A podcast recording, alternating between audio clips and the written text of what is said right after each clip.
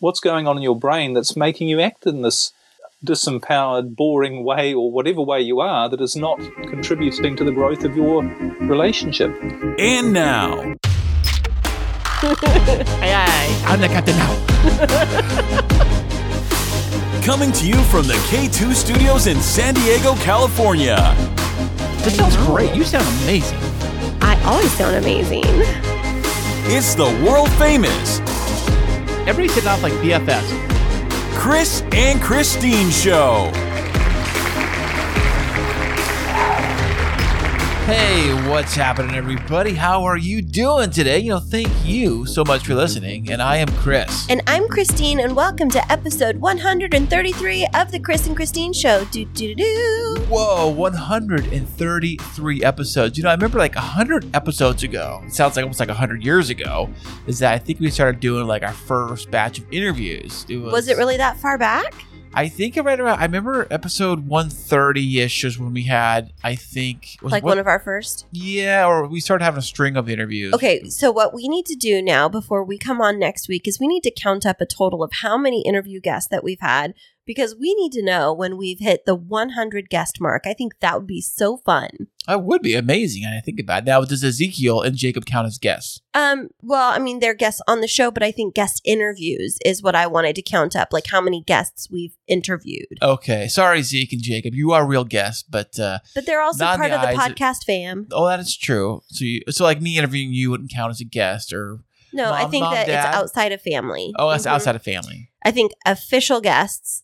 You, you, make things so complicated. Well, I know the rules. I'm playing Oh, the game, word. you know. You know what? This is like par for the course this weekend is okay. Now we have to tell a story before we go into everything. We're going to tell the little story of me having to teach Kris how to take an at home COVID test yesterday Right. and what that experience was like for me. I would love for you to interview me about this. Okay, honey. Remember when I asked you, "Hey, I've never used. I mean, I've I've taken a COVID test before, but I've never like gone through the process, and I'm horrible at instructions and figuring out. Like when I was younger, trying to build Lego sets, I could never figure that out. Like models and stuff. Never. I'm horrible at that Okay, stuff. so you So were what- supposed to ask me So I'm how the process you- went. So I ask you, how was the process for you teaching me how to how to use the COVID test? Well, let's start with I hand I picked up the box that had two tests in it and I opened the box. And the minute I opened the box, what did you say to me? I said, did I already have a box that was already open? You could have used. And what I heard was, "Did you open the box?" And I was like, "Yes, Kris, you have to open a box." Get out of here! And no then- way. I literally Oh my gosh. If you guys would have been here watching this, you would have been like, is he really joking right now? Like, he can't be this clueless because it was all the way down to you couldn't even open the little plastic pouch that the little squeezy bottle was in to put the liquid. I literally had to like hand you the scissors and then I had to tell you, no, turn the scissors around so that you're cutting them on the right side. You have them like upside down. It was upside down. it was horrible. Yesterday was quite a challenging day. We're not going to go into all of the details right now. We'll update you next week when we have like closed the loop on the craziness that yesterday Yes, the was. crazy, the crazy uh, sandwich. We got yeah. It was literally like a crazy sandwich, but it was like instead of it just being like a thin slice of crazy turkey in the center, it was like a mile high. It was just I mean, the day ended on a high note, but man, the whole rest of the day was and just that rough. day, if you're familiar, if you're not listening to this on the day we're releasing it, which you're probably not, but it was Saturday. Yeah, Saturday the 11th of June was uh, a terrible, horrible, no good, very bad day until about 5:30 p.m. And today is Sunday, and you were supposed to go to the fair today. What happened? You go to the fair today? Well, we need to go back first to the COVID test. The COVID test. okay. Well, good news was is that we're Well, both we're both co- negative. the yes, we were testing for the purposes of socializing with friends that are very, very, very careful around COVID because they've had multiple family members that they've lost to uh, to COVID in general, and so we always respect their wishes. We mask up. We test before we see them.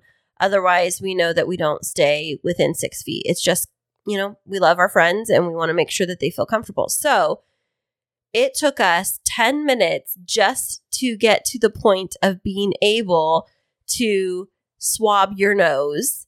Yeah. Yeah, it took us 10 minutes to get to that point, honey. You know and then what? Hey, 15 I- minutes we had I'm to wait. Not a, I'm not a scientist. You know, I'm not a doctor. I, you know, you're the doctor. You know, I'm a mad scientist, maybe, but not a uh, no, but you are an adult and you know how to read. So I'm trying to figure out the instructions. Right. So very first time I had to take this COVID test. Actually, I was trying to give one to Mason or was it Jacob? It was Mason, and then you threw a fit and you refused to do it. I couldn't figure it out. Like I'm looking at the instructions, like I don't want to screw this up. Like I'm, I think I'm gonna do it wrong. Honestly, I didn't know you put the drops in that little petri dish thing. I thought you swabbed the little stick thing on there. That's what I thought you did. I- you are the reason why they create videos. it's like uh, scan this code and get a three minute video because I think, well, I think what it is is you're a very visual person, yes. and if you can see it visually, Yes. then you can replicate it. But it's like just reading the instructions or somebody telling you orally, you just you tune out after like one Well, word. no, no, I do like the oral instructions when it comes to the GPS uh, guidance when I'm driving because I can't stare at the little GPS map while I'm driving. I have to like focus on the road. So as I do that, I like the little uh, Help s- me, friends. the Siri, the Siri lady or guy. We can be whatever you want it to be. I like it when they say turn left at the next light. This light go past this light. Make a left here. Make a right there. I like that because then I I'm like I can focus and like it's almost like someone's telling me like, hey, I'm gonna tell you to get home. And this is how you, you know, you It's go. because you get so preoccupied with your thoughts, you literally have to have somebody interrupting you. Whereas for me, the GPS has to stay silent, and I just like peek over and I'm like, oh, okay, I know that in a mile or two I'm going to need to turn. Yes, this is the definition of the difference of the two Well, of us in our relationship. Do you know that some of the fancier cars have those pop-up GPSs like on the hood, like on the on the, the glass, but they're like like almost like three dimension. Like oh, that's weird. yeah. Um, that would be scary. the newer BMWs have that since like Is it like a what do they call it? almost it? like a VR, kind of, but it, it like a hologram? pop-up display. I think they call it. It pops up a display on the glass, but it looks like when you're sitting in the driver's seat that the actual display is like just right on your hood, like right over your hood. It's like a little GPS or the miles per uh, how fast you're going. What? That's so crazy. Yeah, I don't know. I don't know. That would that would trip me up. That's like being in a video game. It would be. It is yeah, exactly like being in a video game. Yeah. Well, okay. So we were COVID negative. I survived being able to teach you how to do an at home test. I guarantee that the next time that I ask you to do an at home test, it's going to be the same exact scenario because you never remember. I don't remember anything. I'm like, okay, so, what, so I take the little uh, spray nozzle, put up your nose, spray, and then No, wipe, and then wipe. That's how you do it. You wipe, it, and then you take the boogers and you blow it into okay, the tray, okay. right? You're just okay. That's how you do it, right? No, you're just really trying to get under my skin today. you know, you know, it's funny. Had I not read the instructions, had you not shown me how to do it, I honestly would have taken the thing in the bathroom and, and urinated on it. what? so there it is. Okay, Kris, family friendly podcast here. It's like a pee test, right? Like a drug test. Oh my gosh, did you see that that video that's going around No. on TikTok and on Instagram right now? What is it? There's this chick, she walks in to her boyfriend and she hands him a pregnancy test. And then he like goes, Why are you over here? Why are you giving this to me right now? And she's like, What? And he's like, Why would you come over here? You know I have a concert to go to. Like, why would you show me this right now? And she because it had the the two lines on it and it didn't say like pregnant or not pregnant. It had the two lines on it. And he's like, You know that my grandma, she's like old and she's sick. And the girl's like, I don't understand. Like, why are you upset right now? He didn't get it was a pregnancy test and not a positive COVID test. Well, everyone's so used to they look identical to each other. They look very similar. but he got like all kinds of hate mail about it. It was big on the internet this week where it was Really? like, uh, man. hate mail. Yeah. Oh, yeah. Like people were like, why were you reacting like that? They didn't understand that he thought that it was a positive COVID test. But even when they thought that, you know, he should respond, like trying to take care of her, but he was like, why are you showing me this right now? You know, I'm supposed to go out with the guys and blah, blah, blah. It was bad. You but back to your question about the fair. Okay. Oh, yeah, that's right. So Kristine was supposed to go to the San Diego County Fair today, being Sunday. Yeah. So how was it, babe? Oh, you know, I didn't go. What? This is like the whole weekend from it was like 1 billion things went wrong. So, I had planned to have a styled shoot, which is where you go. I mean, we talked about it last week. The styled shoot at the fair with the model and the photographer. Well, the model got COVID. So the shoot was Speak of the devil, you know? I know, literally. So the shoot was canceled, but I was able to, I'd already purchased the flowers. I was able to use them for my friend's birthday that we went to last night. That's where they went. The flowers Yes. went for that. So I wonder where those flowers came from. Like you, you went all out. Got these fancy flowers for your friend's birthday. You are an amazing friend. That was well, amazing. they were gorgeous, gorgeous flowers, and I have some of them in the cooler, so I need to bring them out and put them to good use in our house this week. How is that cooler working out for you, by the way? It's going great. I mean, I'm nervous to see what the energy bill's No, going to be. no, be I'm like. nervous to see what the electric energy bill's gonna be. no, because I've got to pay the difference out of my business. But I am nervous to see what it's going to be. But I do need to go and clear everything out and then shut it off for the week because I don't need to run it again until the 24th. Right. So basically, you can shut it down when you're not. It's not like a 24 seven running. Only when you have flowers in there. But right. but when you don't have any flowers in there, what's the point of keeping it? You know, Exactly. there's nothing in there. And uh, how long did it take you to actually cool it down? Like 30 minutes? Eight minutes. Eight minutes. So that's really nothing. You know. Yeah, I did take the temperature up just a little bit, but I got these really beautiful garden roses. Listeners, check them out online because they are so gorgeous. They're called Country Blues, but they're not blue. There's like this deep, like pinky purple, very roughly looking rose. It is so gorgeous when it opens up. I saw them and I was like, I have to have these. I've never seen that variety before. Country blues. Huh? Country Blues was the name of it. And I think it's just every rose has a different name. Right. And so I just loved the and name. a thorn too. I heard. Well, not all of them have thorns. Oh, what? I guess Yeah, not. but these ones and these ones don't have thorns, but they are so beautiful called country blues. I'm going to bring them in and put them in one of my vases in the house. You know, I heard when they do actually do open up, you get your dog back, you get your wife back. You your back. I think so too. Those country blues. I was thinking about that. Yeah. So, um, you know, the styled shoot didn't work out today, but we were able to repurpose the flowers, which was great. You know, it's funny. The San Diego County Fair, I heard this year it is like the first year has come back since COVID shut it down, Right. and because it first year coming back after COVID shut it down, they decided to like jack their prices. You didn't up. hear that. You're just coming to that assumption on I your own. I saw it on Instagram today. No, you didn't. Yes, I'm going to look it up right It was now. from the news. No, They it wasn't. every- Okay, Nahara, quote me. okay. Listen to this. I heard that a pizza, like Supreme Pizza, is going for fifty dollars Where? at the fair. Uh, what? Uh, Supreme Pizza. First of all, why would you buy a pizza at the fair? I don't know. That's what they mentioned, and they said that the uh, Aussie uh, pa- potatoes Uh huh. went up about a couple bucks. Okay. And what else they say? Didn't mention about ticket prices, but I do know that the Costco fair package, You don't. You only know that because I saw it. because Kristine saw it. You thank you very much. She saw. We usually get the uh, ticket package at Costco because you can get a bundle of tickets and ride tickets and stuff for like a reasonable price. It cuts the price down to like I don't know, 12, 15 bucks per person if you do the math on it. But Kristine saw it; it was almost a hundred dollars.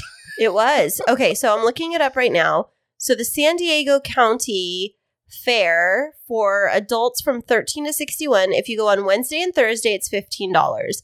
It's $20 on Fridays, Saturdays, and Sundays. Twenty's not too bad, but 20 but for a family of five i mean well okay so for let's let's break it down for the costco packet okay so it was four adult admission tickets which is 13 to 61 so actually there's only three adults in our family so that's you know anyways it would have been eight eh, $20 plus oh 60 plus 24 so that's 84 let me look up the parking so you keep talking while i look that So I up believe the parking is probably twenty to thirty dollars, but I could be way off on that because parking has been crazy. know when you parked at the the baseball game, I think it was like thirty dollars per car.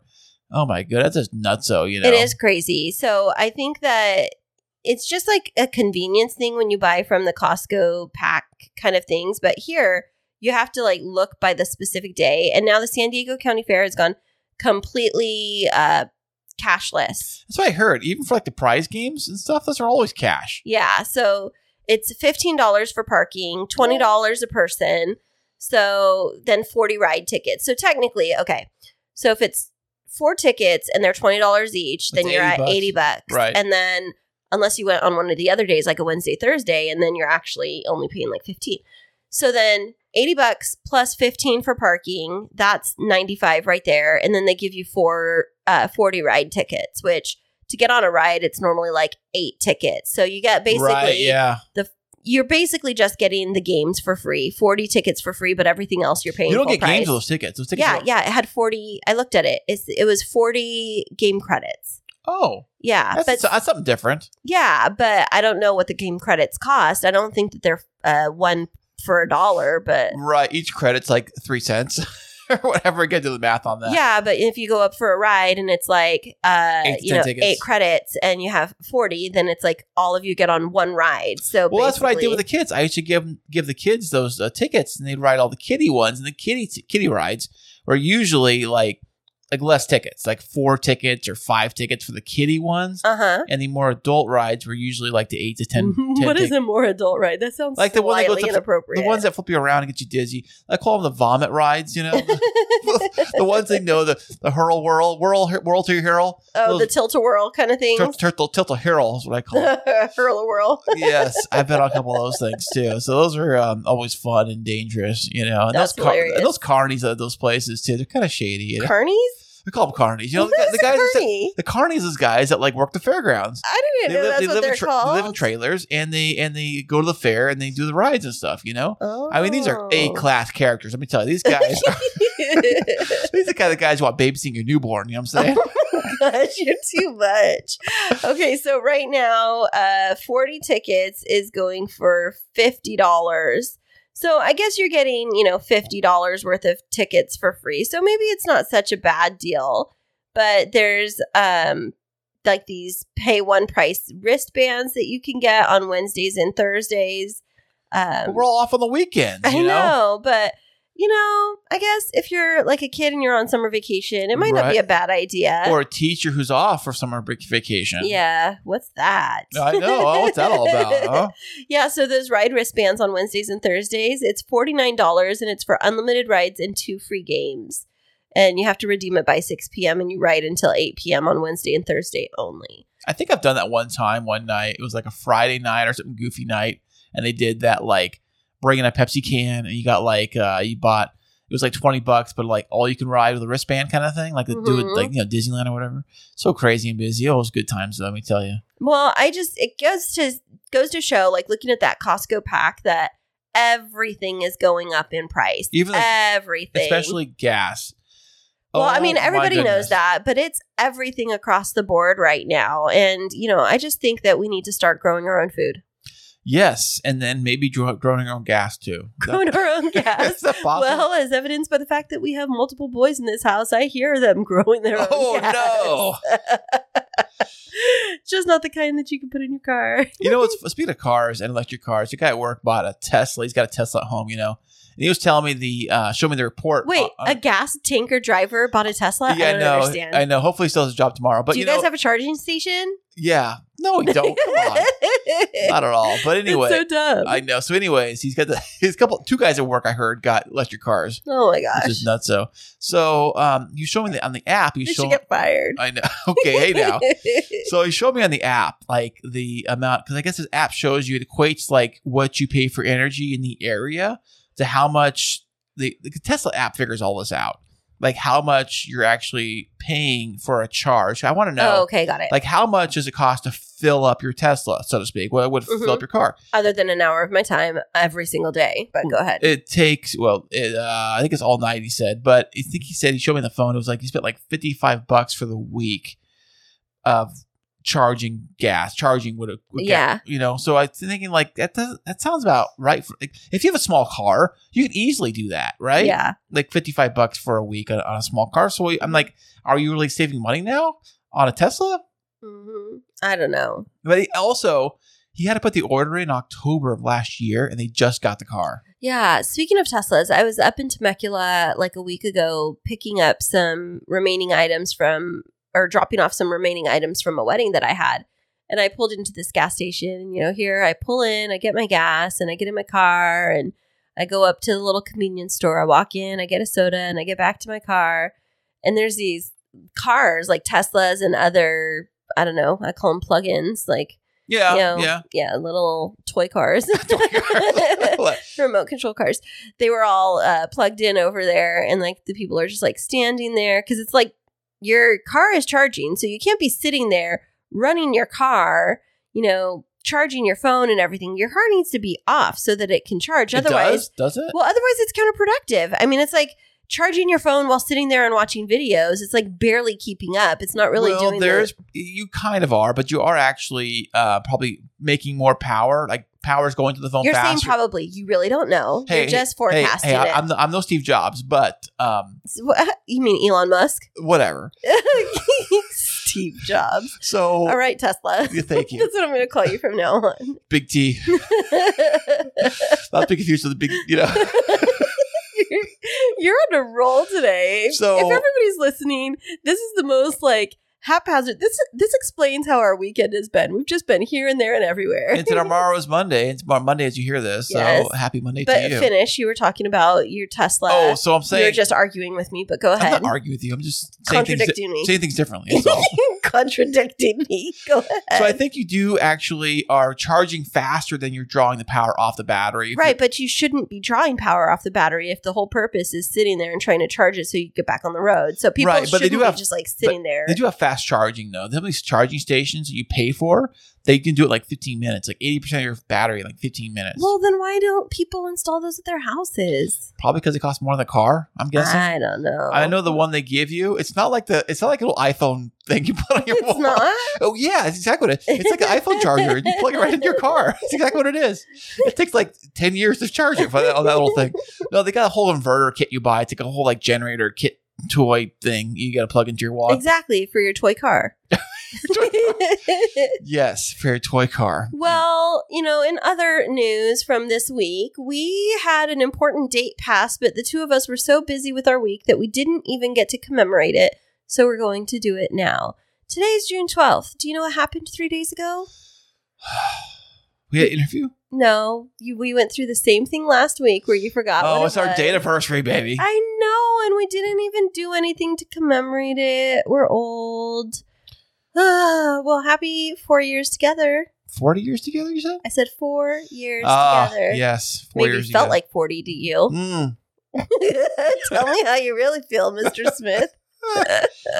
Ah, fantastic, baby doll. Fantastic. Well, I mean, can you believe that we've been together for four years? I can You can? really. You, well, tell me more. because when I flip my phone sends me the memories on my phone on Google Photos, it sends me like flashback memories, like, hey, Mhm. check these memories out from like four years ago. And I'm like, oh yeah, Kristine was in my life back then. That's how I know. See? Aw, what's your one of your favorite memories of us together? The memory when you actually met my parents for the first time. Is it because of the stingray? The stingray, and I was stung and bleeding, and it was uh, Is that the favorite memory, or is it just because I met them? it was my favorite memory because I had like it was Your favorite memory is full of pain. If that doesn't tell you so much about my husband, ladies and gentlemen, But you were so nice world. and you were so kind. My mom was like, "Oh my gosh, Kris, get over it. You just had a stingray. You know, I was bleeding. I had to call a paramedic, and they had to ambulance me over, like, do a Baywatch thing, all the way over to the lifeguard tower. I know. I still think you were just doing that for the Pamela Anderson moment. There was no Pamela Anderson. I was kind of disappointed. You know, I, I had to put a strongly worded letter to the uh, lifeguard department. You're like, I, I did not pay to have these guys rescue me. I- Where's my Baywatch babe? I know, I know. But that's literally your favorite memory. no, well, it's, well, not my favorite memory, but it's like it's like the memory that sticks to my mind. It's almost the four year anniversary of that. Well, coming up on our, well, since we've passed our four year date anniversary, that means that we are coming up in August to our three year podcast anniversary. wow, we're like grizzled vets over here. Three years of podcasting. You know, surprisingly, a lot of people don't even make it past seven episodes, which is sad to see. I know that. because the seventh episode is the typical level at which you start to experience pod fade. which is like, ah, I'll put it off next week, and then uh, you know, Yeah, Joe's Joe's can't make it tonight, and we'll do it the week after that, and then eventually, then it just never happens. And you know what? I think that by episode seven, we were like, okay, we're in this thing because episode five, before that, was when you proposed. Episode six, we announced our engagement. So we had to keep running with it. Amen, sister. Yes, absolutely. Well, let the good times roll. So, anything else happen for you this week? We've had a lot of guests come on the show in the Mhm. last week. We've actually had our most recent guest, one we're going to have on today, join is going to be joining us from a boat off of the coast of France. Yes, he is. And we had some fantastic times talking with him, and we're going to be back with him right after this. Hey, thank you so much for being a loyal listener of the Kris and Kristine Show. And as that you are a loyal listener, we have a very fun opportunity for you to get involved with the show. Ooh, tell me more. If you like to get exclusive content you can't get anywhere else, and to receive free merchandise shipped to you every single month, Ooh, I want that. then head over to patreon.com slash the Kris and Kristine Show. That is patreon.com slash the Kris and Kristine Show. And welcome back, everybody. Today we have another fantastic VIP guest on the show. He is a life and relationship coach. Welcome to the show, Liam Naden. Hi, Kris and Kristine, and whoever the audience there was. Thank you for the welcome. Oh, Uh, there I'm we looking bring them in forward just to for being you. We just bring them in just for you, Liam. Thanks, for, thanks for being here Ah, today, thank buddy. you. The crowd was going you for having wild. Already, and I haven't said anything yet. That's that's good. So, how's your day going, buddy? Oh, very nice. Thank you. Yes, just en- enjoying a, a quiet evening. well, that sounds Talk to some nice people. Oh, well, where in the world are you coming to us from today? I'm in France. France, huh? Like, okay. Hmm. Uh, do you have any French fries or French toast? all I know Not France. on me at the moment. I'm actually in in the Champagne region, um, and I haven't got any champagne either. So I'm sorry I can't help you there. Oh, goodness. Man. Now, do you live in France or are you just traveling to that area? Uh, I'm sort of uh, well, both really. I live on a boat, so we we just spend our time traveling. We're going through the through Europe at the moment, through all the canals and and rivers of France, the Netherlands, Belgium. Yeah. just Okay, I look need to know I need to know more about this. You live on a boat. What kind of a boat is it? Uh, it's a 12 meter motorboat, a canal cruiser, um, that we bought last year. And does it have Yeah. like a bedroom in it or do well, you it has just to, I would think. Uh, you don't know. They could dock and go and stay at different places. No, it's very roomy. It's got two separate cabins and two bathrooms and nice big kitchen, living area, lots of outdoor space. so I, I take perfect. it you know how to sail, I guess, and boating and all that stuff, right? He said it's a motorboat, Well, not a sailboat. but still, right? Very different. Yeah, oh, we we had a sailboat before that, and we've been we've really been living on boats for about seven years now. So Wow, look at you. Uh, do, you but- now, do you get like uh, seasickness at all or land sickness or whatever? um, if I'm on land a bit too much sometimes, no, no, no, no, no, no. It's it's good. Well, what triggered this? What triggered this decision in life to go from living in a traditional home to living in the world's canals and rivers? Well, when my partner and I got together about 12 years ago, we both really were coming back from starting pretty well with nothing. Part of my story was I lost everything. So we were rebuilding our life and we thought we, we wanted to work online and, and do work online. We thought we don't actually really need to live anywhere. So that really prompted the decision to not live anywhere. And we started off doing house sitting for a couple of years back in New Zealand, where I'm from.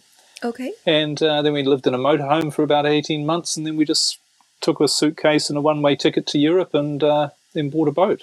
Well, that sounds Very really easy. amazing. Yeah. so, what? How many countries have you? I, I was going to say motored to or floated to. how many countries have you been to with your boat? Uh, 15, I think, at last count. Whoa, What? 15. What's your favorite so far? Uh, well, they're all different, but Italy would probably be close to the top. And my partner's from Denmark, and that, that'd be probably our two favourites would be Italy and Denmark. But they're all different, and they're all they're all very different, and So- they're all So basically, do you Lovely. sail sail mostly, or I guess boat mostly around the Mediterranean? Yeah, we have been right around the Mediterranean, um, but with this boat, we're we're really sticking to Northern Europe. Okay, nice. Yeah. Now, Yeah. when you went to Italy, did you get to go into the canals of Venice? Not on this boat, no, but um, Okay. we, we on on our sailboat we sailed all around Italy. But uh, but but you know, yes, we've been to Venice a few times, but and been on the canals, but not in our own boat. You, your passport must be just stamped out, right, man? Well, both of us are Europeans, so we don't actually, you know, the nature of Europe, you don't Oh, sort of have to stamp in and out, which makes it very good. Oh, I guess See, this sense. is how naive we are. We don't even think of those types of things. right. So that sounds like quite the adventurous life. And so, would you call yourselves digital nomads? Yeah, I guess that's one way of putting it. Yeah. That's Work wonderful. online. That's wonderful. So I guess it requires a very good internet connection, right? I, I would hope so. Most of the time, yeah. We have to get a bit creative sometimes, but uh, most of the time it's pretty good in Europe anyway. Really? That's Hmm. awesome. Well, you mentioned that you had previously been in New Zealand. So, are you originally from New Zealand? Yes, yes, I've lived there most of my life. Born in blue Kiwi. What? po- How old were you when you left?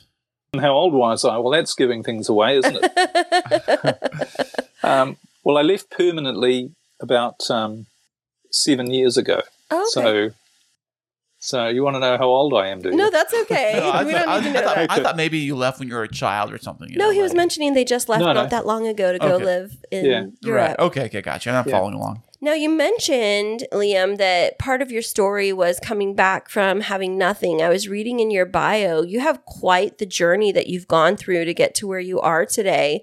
Uh, can you tell us a little bit about that journey back up from basically losing everything? Sure. Which part of it would you like to know? What do you, before Well- then, or Uh, yeah, just you talked about rebuilding your life. What happened that led to you needing to rebuild your life? Oh, okay. Well, I mean, basically, for most of my adult life and probably part of my childhood, I've been a sort of an entrepreneurial type. And I've had 18 different businesses actually in my life. I counted them up the other day. And um, so I've always wanted to achieve success, if you like. And not only have I studied all sorts of aspects of success and, and applied them, but I, you know, I was pretty successful. I built up a number of assets and had, you know, homes and businesses. But yeah, I, I got to my mid 40s and, and something happened that meant I did lose everything. And I had to, up, you know, with, with the clothes on my back, literally, just move into my elderly mother's small apartment and sleep on the sofa in her living room. And that was me. So, So, what, what, what happened? coming- what was the big event that happened that triggered that? Uh, well, it was a combination of things, really bad business and personal decisions that all sort of came to a head. Right. But of course, what I learned from that experience was what's really enabled me to do what I'm doing now. And like all all ca- catastrophes, they are actually learning experiences.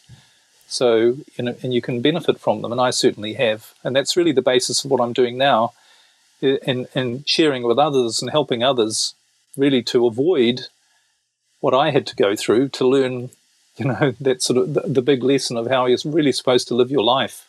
You bring up a really good point. Kris and I have been having a lot of conversations around this because he recently had a very close work friend um, lose his position. He was terminated. And, you know, there's so many people right now that are out of work or trying to make career transitions, especially in the kind of tail end of the pandemic. And he was thinking, well, gosh, we've got to do something to try and inspire people because when you get that deep down into the pit, um, your mind can really start to play tricks on you where you think that you're worthless or that you don't ha- have any value to add to the world. So, what was it for you that helped you pick yourself back up after you lost everything? Well, funnily enough, it's really the opposite to what most people would think it was.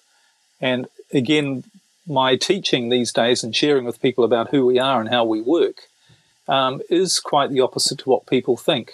So instead of getting all stressed, well, I did get stressed and I did get very, you know, worried and upset because not only had I lost everything, I didn't have any idea on what to do to Oh, get yeah. myself out of the situation. So I lost my businesses. So I had no clue on how to earn money or or what to do. And I guess what you're referring to is, you know, people that you know or know of. That is the situation that m- many people are in. That they're they just don't know what to do, and they be- they become very low and stressed and depressed about it. But what actually happened to me, apart from all of those things, was I just gave up, and I said, you know, I because I'd, I'd studied success, motivation, goal setting, changing your beliefs and positive mm-hmm. thinking and all of those things. I'd studied that all my life, and I was I'd become quite an expert on a lot of that.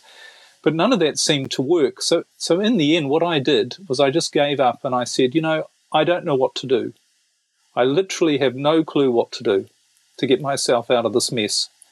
And what I didn't realize at the time, but I realize in hindsight because I've really researched this quite a lot, and it's the basis of what I'm the, the coaching I'm doing now. What I didn't realize is that when you actually give up and you stop trying to look for an answer, well, and you stop trying to struggle to to look for an answer, what ha- happens in your brain is that you actually switch gears and you start your brain is, starts operating in a different way, and you find that the answers will find you. And I know that sounds very sort of nice or unrealistic to people who are really stressed and really dealing with big problems. But that's what I do these days is ex- help explain to people and get them to understand what your brain is, how your brain actually works, and how it's actually designed to bring you the solutions to problems. You know what? Actually But most of the time we're doing it the wrong way, and that's why we don't get the solutions to problems. That and that's what happened to me.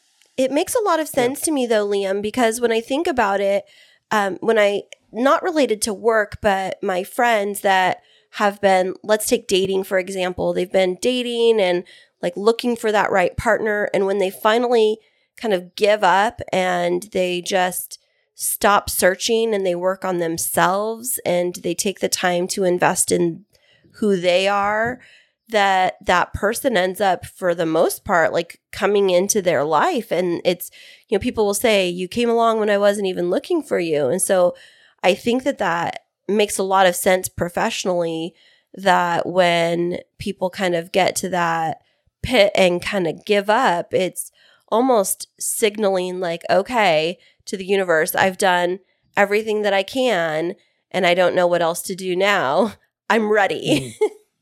Yeah. So you mentioned that you are a coach. So what is it that you you do in terms of life and relationships related to helping people get out of that, you know, giving up or just kind of being at Yeah. ground zero? Well, essentially, what I see my role as is helping people to understand how to solve the problems in their life and to start living the life they really want to live rather than just being on a roller coaster of, of struggle and stress. So I started off um, about a decade ago now um, doing marriage and relationship coaching and particularly helping people who were, were really facing major crises in their marriage, often when they're on the brink of divorce. And many of the people that I coach, I, I have coaching programs that I'm that I still, you know, am heavily involved in today, um, that help people who are on the brink of divorce to to really heal that marriage or that relationship. But one thing I noticed, and I still notice, but one thing that puzzled me was why some people were able to get results and other people weren't. And I, I looked at it and thought, what is the difference between people who succeed in reaching their goals or solving their problems and the people who don't? And I thought, it's not about motivation because everybody who I've coached who comes to me is very motivated to solve their problem. Mm-hmm. It's also not about information because all of the information in my coaching programs, it's very effective for, for most situations for relationships. And yet, some people with the same information were able to make it work and other, others weren't. And it wasn't a question of prayer or religion or anything like that because some people prayed and they achieved their goals and, and others didn't. So that really led me to a broader, um, expanding my coaching and teaching into a broader area of, well, how do we in general get the results we do? Because if I can help people figure out how to heal their marriage by use by working out how you solve problems and how you actually solve problems, then I can help people solve any problem in their life. And that's what I've really expanded it out into. Right. So, um, what would be an example of a problem that uh, somebody would come to you for coaching on, like a personal problem? Well, one of the biggest ones is, you know, my husband or my wife wants a divorce. What do I do? I don't want a divorce. What do I do? Right. So, It's probably one of the biggest problems that many people would say they face in their life, I guess. So then how do you start to approach that if like one partner is wanting out and one doesn't, do they come to you as a couple or are you helping an individual typically? Nearly always it's an individual. And what people need to realize, if we're talking about that specific problem, and this is what I have a seven day and a 30 day coaching program that leads people through this whole process. but I suppose essentially, if we're talking specifically about a marriage, what people need to realize if your husband or your wife wants a divorce, quite simply, it's because they don't enjoy being around you. So, and that sounds obvious, but you need to figure out what is it about what you do that they don't enjoy being around. And a good example of that is, you know, say your husband or your wife came to you and, and said they wanted a divorce, that, you know, the marriage was over, they'd met someone else, or they just were, tired of it, or they weren't getting on. Most people's reaction is to get really upset and to try and talk their husband or their wife out of it and to try to get them to go along to counseling and say, no, let's work on our marriage. And they try to involve them in lots of discussion and say, you know, let's look at all the problems in our relationship and let's let's let's fix the problems. And I'm committed to this marriage and I'm I know we can make it work. Now all of those things are all the wrong things to do when your husband or your wife wants a divorce and when they tell you that they want to end the relationship. And why is that, because, Liam? Well, not one of those things makes the other person feel any better about you or about the relationship. If you get upset, if you don't listen to them, if you don't, if you don't accept that they, that they want to leave, if you want to work on it and, and, and create all of the stress and drama when they when they've simply told you that they want to leave, then you're not making them feel any better about you. So, Liam, why is it that the trying to convince your partner is just not the best approach? Well, when you try and change your partner's mind, what you're really, the message you're sending them is, I don't respect your decision and your feelings and the way you feel about things. And who likes to be disrespected in a relationship? You know, you, you don't want someone to to say to you, I'm not listening to what you're saying. I don't I'm not interested in what you want. I'm only interested in what I want. And you say you want a divorce and I don't, so I'm not going to respect your decision. So it immediately you, you know, I'm sure you understand where I'm coming from, but it immediately sort of um, makes the other person feel unappreciated or undisrespected. Totally. Yeah, I can see that 100%. Both Kris and I were married previously and went through divorces. And I remember when I was going through mine, my previous spouse was being unfaithful and continued to be. And when I said, you know, I am, I, I need to leave this situation, it came back to, you're not giving me enough chances. Why are you giving up? This is unfair. Um, you should be sticking it out with me. And in that moment, I, as an individual, felt like it wasn't being validated the impact yeah. of the infidelity on me and how much I had given. And again, like you're saying, not being seen and things like that. And so, um, I know that I had a lot of guilt stepping away from that relationship, but at some point, when that's kind of the final response to it, you just you're like, I'm tapped out. And we were even in therapy and things like that. And it was still trying to convince me to give more chances versus validating yeah. the difficulty that I'd been through. Sounds like you and I would have had a really good conversation, and maybe you and my former spouse would have. But um, yeah, it's very mm. interesting what you're saying. Yes, and this is really the basis of my coaching programs is to get people to start doing the things that make you more attractive to the other person the person you're married to rather than less attractive.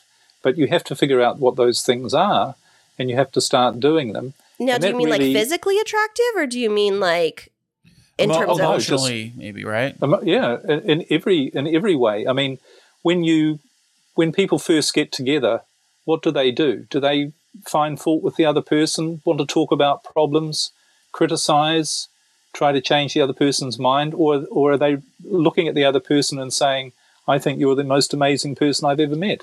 Well, you don't quite know the person 100% yet. You're kind of like still learning, right? At that point. Well, the funny thing about great relationships, I've written a book called Real Intimacy The Nine Habits of Great Relationships.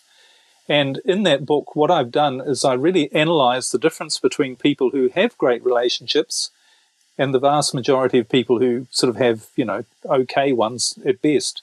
I did a lot of study really through observation, a lot of it. And one of the things that people in great relationships have is they're always learning new things about the other person. They never say they know them because when you say you know somebody, you give up being curious. You give up sharing new ideas and thoughts and feelings and, and, and discussing things. And, you know, it's a, it's a lifelong journey learning about someone else that you're in a relationship with in particular. So that's one way of keeping your relationship fresh is you're continually exploring new ideas with the other person and seeing their reaction to things and your reaction to things. That makes a lot of sense because I know that people can say that their relationship has gotten into a rut, that Mm. quote unquote into a rut, or um, we don't have anything new to talk about. And, you know, I think in my relationship with Kris, I laugh because he's always talking to me about like nonstop talking to me about this new idea and that new idea. Sometimes that's exhausting, but Whatever. but on the It's flip side, you know? but on the flip side, there's people that are like, um, we don't have anything to talk about. I used to be a, a server at a restaurant, and I would be helping different couples, and you know, you'd walk over to a table to a couple that's been married for a while, obviously on a date night, and they're just like silent the entire time or looking at their phones. And I'm always like, reconnect, please. Find something interesting in each other. Keep it fresh. Cause I just think that that's so important in relationships. Well, the thing is, uh, your marriage is not boring. You are boring. oh, That's excuse what it me. comes down. Not you, but if someone says our marriage is boring, no, your marriage is not boring. You are boring. So the key is, and the key to really all my work is, you've got to not work on when it comes to relationships, which we're talking about specifically. You, you don't need to put the work on the relationship. You need to put the work on into yourself. You're the problem, not the relationship. Interesting. So, and when people in my coaching programs, there's a lot of focus on yourself and how you react to things, how you see things, and more fundamentally, what is going on in your subconscious or in your belief system uh, or in your brain, which is really the, the bigger focus of what I coach people on now. Uh, What's going on in your brain that's making you act in this this uh, disempowered, boring way, or whatever way you are, that is not contributing to the growth of your relationship, your Do you marriage. think that has something to do with like your inner self? Like you feel like your self worth isn't very good, so you kind of start to kind of like I don't know. Well, this was the thing. Yeah, when I started to, as I say, when I analysed what I had done to turn my life around in a much better way, and when I also looked at the people I was working with, where some were getting success and others weren't, what I realised is one key fundamental thing that's driving people's life that creates success or failure, if you like, in every area, including their marriage, and that is fear. Oh, yeah. And if you have, and this is to do with how the brain works, and this is why I've I've developed a lot more of research and study and coaching on the brain because the, how you how you use your brain is going to determine what you get in your life in every area. And the problem is 99% of people are using their brain the wrong way, and that's why they end up with problems. Because our brain is actually designed to protect us from problems biologically. So it's simply a sign that you're using the brain your brain the wrong way if you've got problems in your life.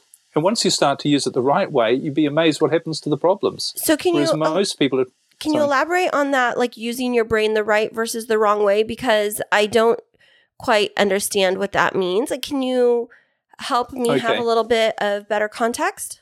Sure, well, I can give you the mini, the mini version of this, but this is really the wider area of my work, and I have a whole podcast called "Using Your Brain for Success," and a coaching program called "Rebalance Your Brain for Success," and I've developed a process called neuro state rebalancing, which is all about using your brain the right way. But here's the thing about your brain that that everyone has overlooked, everyone's forgotten about. You have between your ears the most powerful computer machine that exists in the universe. It's it's got the computer power of 500 trillion microprocessors. It's just infinitely powerful. We don't realize this. We've got 100 billion of these cells called neuron cells, which are all about intelligence, and each one of those has 5,000 potential connections with other cells. And we've been given this brain for one purpose it's the machine that we've been given biologically to help us survive and thrive. And what thrive means is to be the best that you can be, which means the happiest that you can be. So your brain is an infinitely powerful machine that is that is designed to bring you the perfect life. Because when you when you're the best you can be, that gives you the best chance for survival. And that's what you're here biologically to do is to survive and, and try and survive the best you can. Your brain is programmed to do that. Well, of course, so being the best you can be also means the best mentally and spiritually, not just physically. So your brain is designed to make you happy, put very simply. Okay. So if you've got problems in your life, you're not being happy. So that's it's the brain is like any machine. If you use it the wrong way, you're going to end up with problems. It's not going to work properly. So your natural state is to live without problems. And I know that sounds a really big concept to swallow, and people are probably listening and saying, well, that's a load of rubbish. Problems are natural, problems are normal, problems are good. But none of those things are actually true. And in actual fact, if you look at it from a purely biological point of view, problems not only aren't good, but they're not a natural thing that we're designed to have. Our brain is not programmed to bring us problems when it's used correctly. And I certainly found that when I started to use my brain in a different way, I didn't realize all this at that time, but I've sort of back engineered it.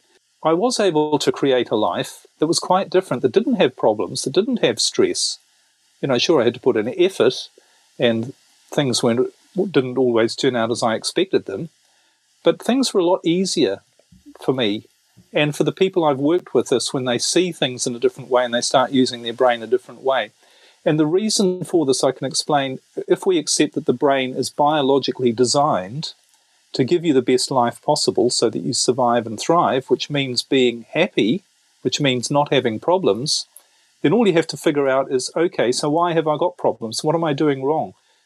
Well, here's the way the brain works. There's actually, and I have got a whole coaching program about this, so um, tell me if I'm if this isn't making sense because I'm trying to condense it into a few yeah, sentences. But I just I have a question before you hop into that, Liam. So as you were talking about like our brains aren't designed to have problems, one of the things that I've wondered about um, Kris, I'm going to use us as an example, and Well, we, you always do. I know It's okay. I always love to use this as an, as an example. So we approach problems in very different ways. I see I don't see them as problems, just as like situations to navigate around. And uh, when Kris encounters problems, honey, how do you respond? when I encounter problems, Uh-huh. well, first off, I try to fix them. You know, my, Mm-hmm. I was going to fix it mode. That's how I look at like, okay, how can we fix this to get back on track? And if you can't fix it, normalize what we're doing, what and if you can't fix it, how do you respond? I get mad. like very mad. I get and very it kind of preoccupies you, right? Yeah, well, that's how I work. You know, I get fixated on something until I fix it. Yeah. So if you were to take us as an example, like what would be an appropriate way to respond to those challenges that come into our life every single day? Well, at a fundamental level, there's there's two ways of approaching it. I could give you the quick quick fix sort of idea, um, which wouldn't be the correct one, or I could give you the underlying reason why you're both operating like that. And I think this is what I is far more effective is to understand why you're reacting to problems in that way. and it all comes down to awareness. Because here's the thing, your brain your, is designed to make you live in the state of full awareness where you can see the big picture of things. You can see the truth about your situation. And part of that means you can see what real problems are and what problems aren't. And the, the beautiful part about when you start operating the way your brain's supposed to, a lot of the things that you think are problems, you have it because you have a different awareness, a greater awareness of who you are. Things that appeared as problems before no longer appear to be problems. And that's one of the one of the fastest way to get rid of your problems is to realize that most of them aren't problems. So the reason for that is because we have this mental state. It's called our parasympathetic nervous system that's activated when we feel good. And that's the way we're supposed to feel all the time. And that's that's when we can access things like our intuition, gut feeling, our imagination, our motivation, all of those things, all of those creative things come from this this state when, when we activate our parasympathetic parasympathetic do- nervous system when we feel good. Liam, do, do some drugs trigger that? Are designed to trigger that state? Well, they can do, but the problem problem with drugs is that they have side effects, and the and um, also the the effect is quite temporary. But this is actually our natural state. It's the way we're supposed to live most of the time. You don't actually need drugs to to feel this way. What you need to do is to get your brain working in a particular way so that it, it activates the state most of the time. Because science also has a word for this, and it's called homeostasis. It's when the organism, not just humans, when every living thing is in a state of homeostasis, it's performing perfectly. Everything about that that body is is at its best.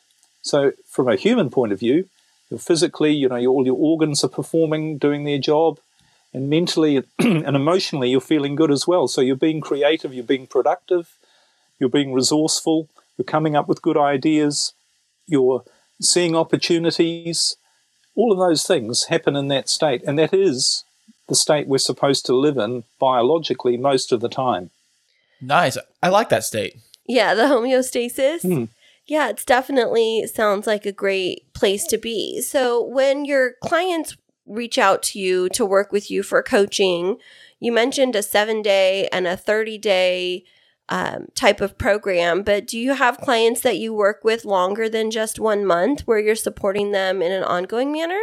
Yes, I do private coaching as well. But what I find was the reason I created these programs is because they're not really just seven or 30 days. They're really can, can be used for as long as people like. And one of the, the beauties of their audio programs, so the beauty is people can listen to an audio um, lesson, if you like, and then they can listen to it over and over again until they get the message or they hear different things or they understand it. Because one of the problems with personal one on one coaching is, or counseling or whatever, you know, you go along and you listen to someone and you have a conversation, you come out and you think, oops, uh, I can't remember what they actually said. yeah. Right. Yeah. I've, Well, I, not all I have what that, I they have that problem all the time. I always forget everything. I have to write everything down while I play things Yeah. over and over again. I hear what you're saying. Yeah. Yeah. So that's why I've created these programs. I've got several on relationships, and um, the main one on on, on the way this the way your brain works. Uh, that's a that's a 10, 10 lesson program as well. That But yes, I do I yeah. do coaching, personal coaching, but um, it's I find it people find it more effective when they can listen to what I'm really saying and they can listen to it over and over again to, and get it. Yeah, I you re- I can relate to that. So it's for me it's like the example of I have a favorite show that I like to watch and sometimes I'll watch it 3 or 4 or 5 times and every time I watch it I'll get like an inside joke that I didn't hear before, I'll notice something in the background, I'll make a connection with a previous episode and I feel like there's power in repetition with lots of different uh, components of life. And so I could see how that would be of really great benefit where people can just like listen over and over again. And Kris, you do that with some podcasts too, right? Well, I actually do it with our podcast a lot, just to make sure I didn't screw up and I'm making sure everything is sounding great. It's more like a fact checking kind of thing or a sound Yeah. checking. But there's power in repetition because you're finding out more information or you're learning new things. And so I could see how that's super powerful, Liam. Uh, do you Hmm. only work with individuals that are based in Europe or do you have a global reach? Um, yes, anywhere in the world because they're online. People can um, be anywhere, and I, I certainly have people from all over the world. That sounds amazing. And so, where where are you going next when it comes to your coaching? You mentioned that you have some new resources that are getting to that are getting ready to come out. Did I? okay. Well, really, the um, my, my the focus of my work, a bit that I'm working on uh, more now, is to do with how your brain works, and through my process called neurostate rebalancing to get your brain working the right way. Because there's something I'd really like to say, and this is probably the most important thing message I'd like to pass on to your listeners. We talked about this this natural the state of where you're being creative, you don't have problems, you can see the big picture, you can see what to do in every situation. You're making good decisions. You're not making. You're avoiding making bad decisions. You're getting gut feeling ideas, and you're motivated to act on them. What's stopping us from living in that state all the time? And the thing that's stopping you from living in that state all the time is fear, worry, and anxiety. Because what happens to your brain when you feel fear, worry, or anxiety? In other words, when you've got a problem and you start, you're trying to fix it and you're worried about it, you, acti- you don't activate your parasympathetic nervous system, you activate your sympathetic nervous system, and that completely changes the way your brain works and it blocks out all of your access to the parts of your brain that are responsible for your creativity, your bigger awareness, your intuition, your imagination, your creativity. All of those things you literally block access to when you're in a fearful, worried, anxious state. And this is a biological, it has a biological reason why we do that, which I probably don't have time to explain. But the most important thing to realize is you, that is why you cannot solve problems when you're worried, anxious, and afraid. Interesting. And this is the opposite to what people think. They think oh, I need to focus hard on a problem, and I need, and if I can figure this, and I've got to really work to figure it out, and I've got to get some more information, and I'm going to really try hard and struggle. All of those things actually block you from solving the problem. The It's really weird, of, isn't the it? Fear of it, huh? It's it's what it's because in your brain you've blocked off physically the resourceful part of your brain that will solve your problems. And that's what I did when I when I lost everything is I turned my problem, which is what do I do next, over to my creative brain by giving up and no longer being fearful, worried or anxious and thought, you know, I don't know, I give up. And that's when the answers can come. Uh, Liam, so um, the people like myself who are always very creative, I always have a creativity. Like I'm always very creative. You know, I'm always thinking of new ways to create things. Um, what says about that? Because I'm always thinking that I'm very creative, and some people I meet at work, they couldn't create a stick figure. you know, if they tried, so it seemed very dull and boring. What make, what's the difference between, us? Well, the, the simple matter is everybody's creative. Your brain is an infinite machine. Your, your brain can do more in one second than the, the most powerful supercomputer on the, in the world can do in 40 minutes. You have infinite resources, but, but the way you're using it, I mean, not everybody has the same creativity, but everybody's creative in their own way. Because here's the other thing about the brain there's another part of us called DNA. I don't know if you've heard of DNA, I'm sure you have. Yes, we have. Right, it's I clone my pets with DNA. what DNA is, it's it's a, a, a, sequence of molecules that's in every cell of your body. And you have 75 trillion cells, and in each cell, if you were to stretch out this DNA, it would be four feet long. So, in other words, all of the DNA in your body, if you were to stretch it out, would, would stretch more than 50 million miles, which is from here to Mars. And what that DNA is, each cell of your body, each strand of this DNA contains 250 million pieces of information about you. This is your blueprint for who you are. And your brain's job is to express the blueprint of who you are. And it will do that naturally. So everybody is unique, everybody is different, everybody has their own 250 million piece blueprint. So when people say, Well, I'm not creative, what they're really saying is, by someone else's measure, I'm not creative. But if I let my brain, by being in my natural state, express the greatness of who I am or express the this blueprint of who I am, then they're going to be the best version of themselves. And who knows what that will look like because everybody's different. But they won't be living a life of stress, worry, fear, being unproductive. They'll be expressing the best of who they are. Their brain is sit- sitting there waiting to try and do it for you and, and say, it's saying, Look, can you please get out of the way? Let me do my job. That makes so Yeah. much sense, Liam. And one of the things that you said a few minutes ago really stuck with me. You talked about when people are trying to fixate on their problems and solve them, that it's actually counterproductive to them solving that problem. So, Yeah. uh, so Kris, again, I Just- use us as an example. So you had mentioned a few minutes ago that when you encounter a problem, you fix on it and try and try and fix it, and then you tend to get more frustrated and and, then next, angry. next thing I know, it's like I'm late for something, and I'm fr- more frustrated because I spent all my time fixating on trying to fix the said problem. And so, what you normally do when I see you getting most creative is like you're sitting around drinking coffee, and or you're in the shower, and you tell me, yeah, it's like, always the shower. Yeah, The, the shower is my most creative spot. I don't know why that is. Why is that, Liam? Why is for me personally? Why do I always come up with the best ideas in the shower? Well, actually, I'm, I'm not quite familiar. I can't quite remember, but there has been research done on that, which shows there's a particular um, brain waves are created when you're around water or when you're in Oh. water. But I was also reading some research recently of a university in, in London, which which found that when you try and solve a problem, when you fix fixate on trying to solve a problem, particularly when you add anxiety into the mix, your brain actually produces an excess of a, of uh, something called gamma waves. And when you produce gamma waves, you do what exactly this is all part of the blocking off of your creative process, and you block off the problem solving part of your brain. So this happens on a physical level. People think it's about motivation and having to get more information and learn and, and struggle and, and overcome great adversity and great problems. That's not how we work at all. That's very limited. If you try and use your thinking brain, if you try and think your way out of a problem, you'll never do it. Because your thinking brain is not the part of your brain that's designed to solve problems. It's not. I know, That's it how sounds taught- they taught us- counterintuitive. yeah, they taught us just the opposite in school. if I remember, so use your brain, dummy. Come on now.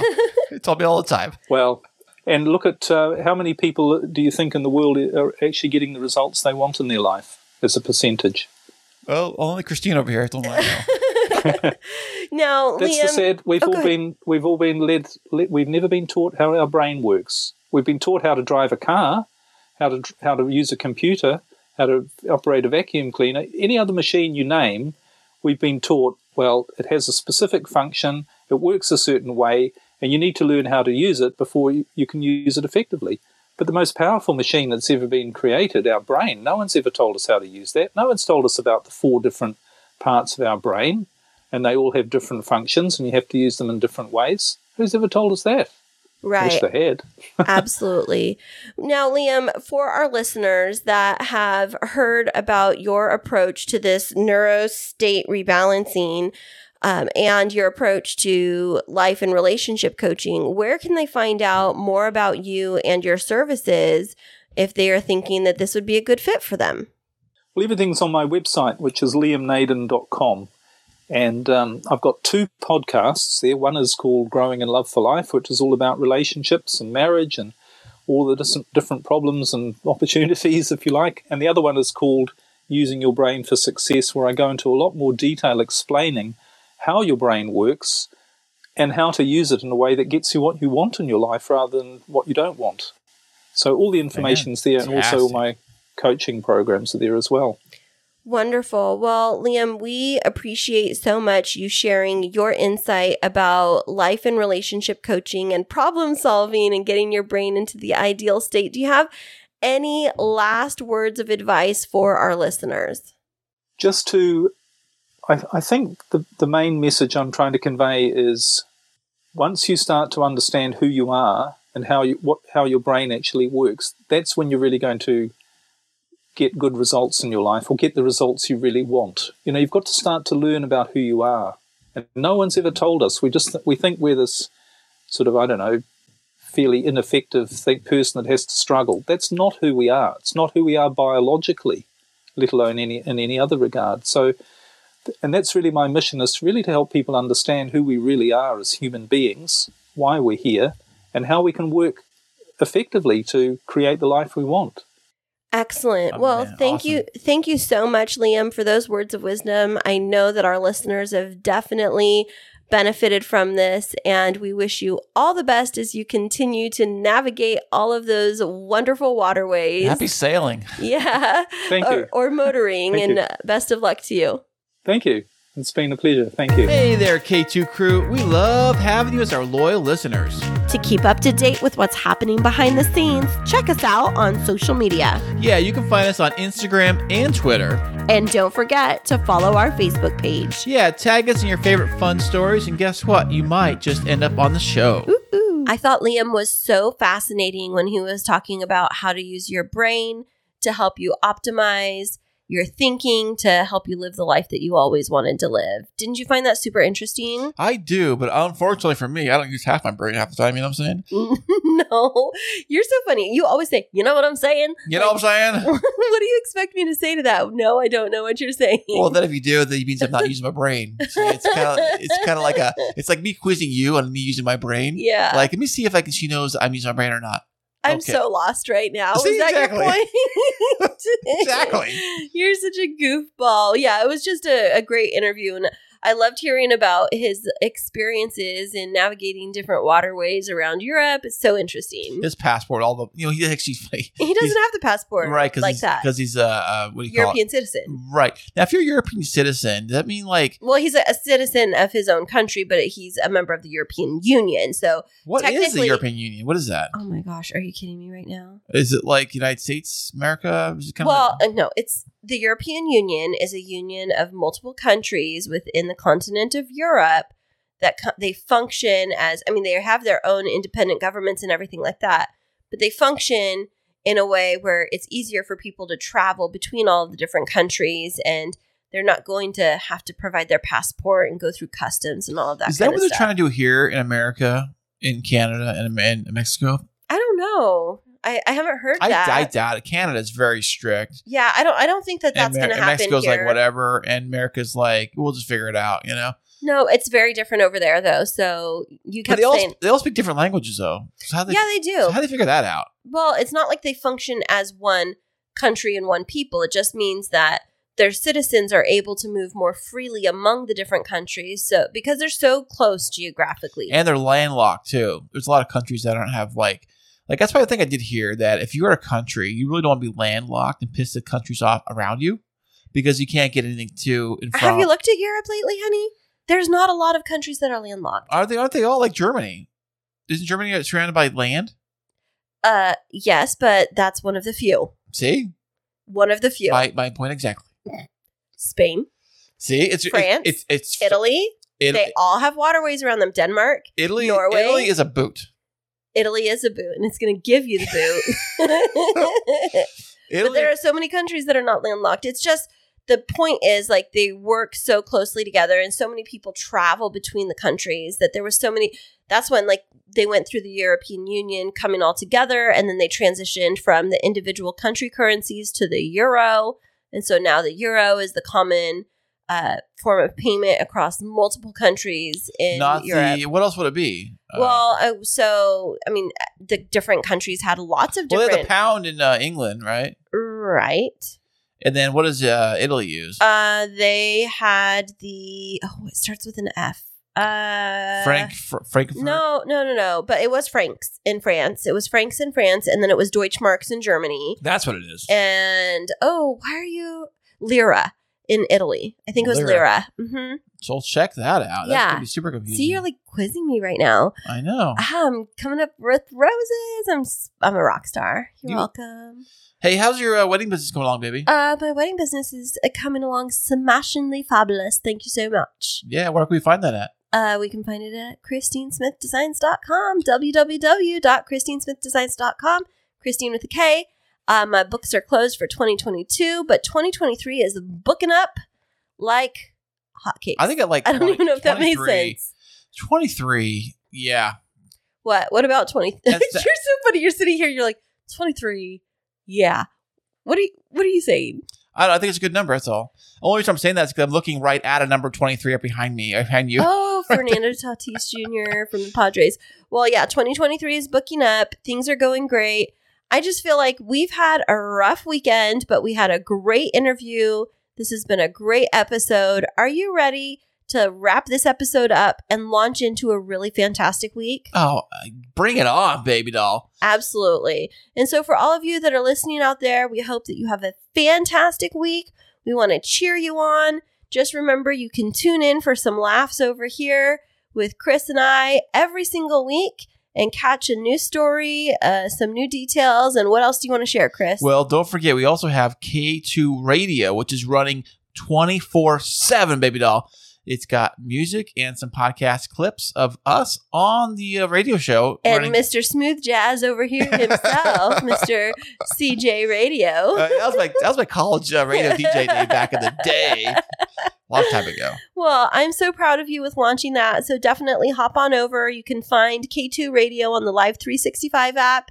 Tune in to Podtastic Audio with Kris or download all of our episodes here for the Kris and Kristine Show. Babe, you're building an empire for It us. is the Kris and Kristine Show Empire Network. I just love, you know, content creating. I'm a content creator kind of person, you know. I like sharing and, and doing things and you know, and then, you know, bringing joy to the world. You know, if you want to find out more about all of us and all the good joy we do, you go to the website, which is krisandkristineshow.com, and everything that Kristine just mentioned is right on over there. when you were saying bringing joy to the world, I almost started with a new little jingle. Joy to the world, the K2 shows come. There you go. Fantastic. well, thanks all. so much for sticking around with us and for all of our funny little antics and banter. The great banter this week, don't you think? I think it's fun. We Fun, the- fantastic. Yeah, we were the fantastic banters, and we will be back with you Next week.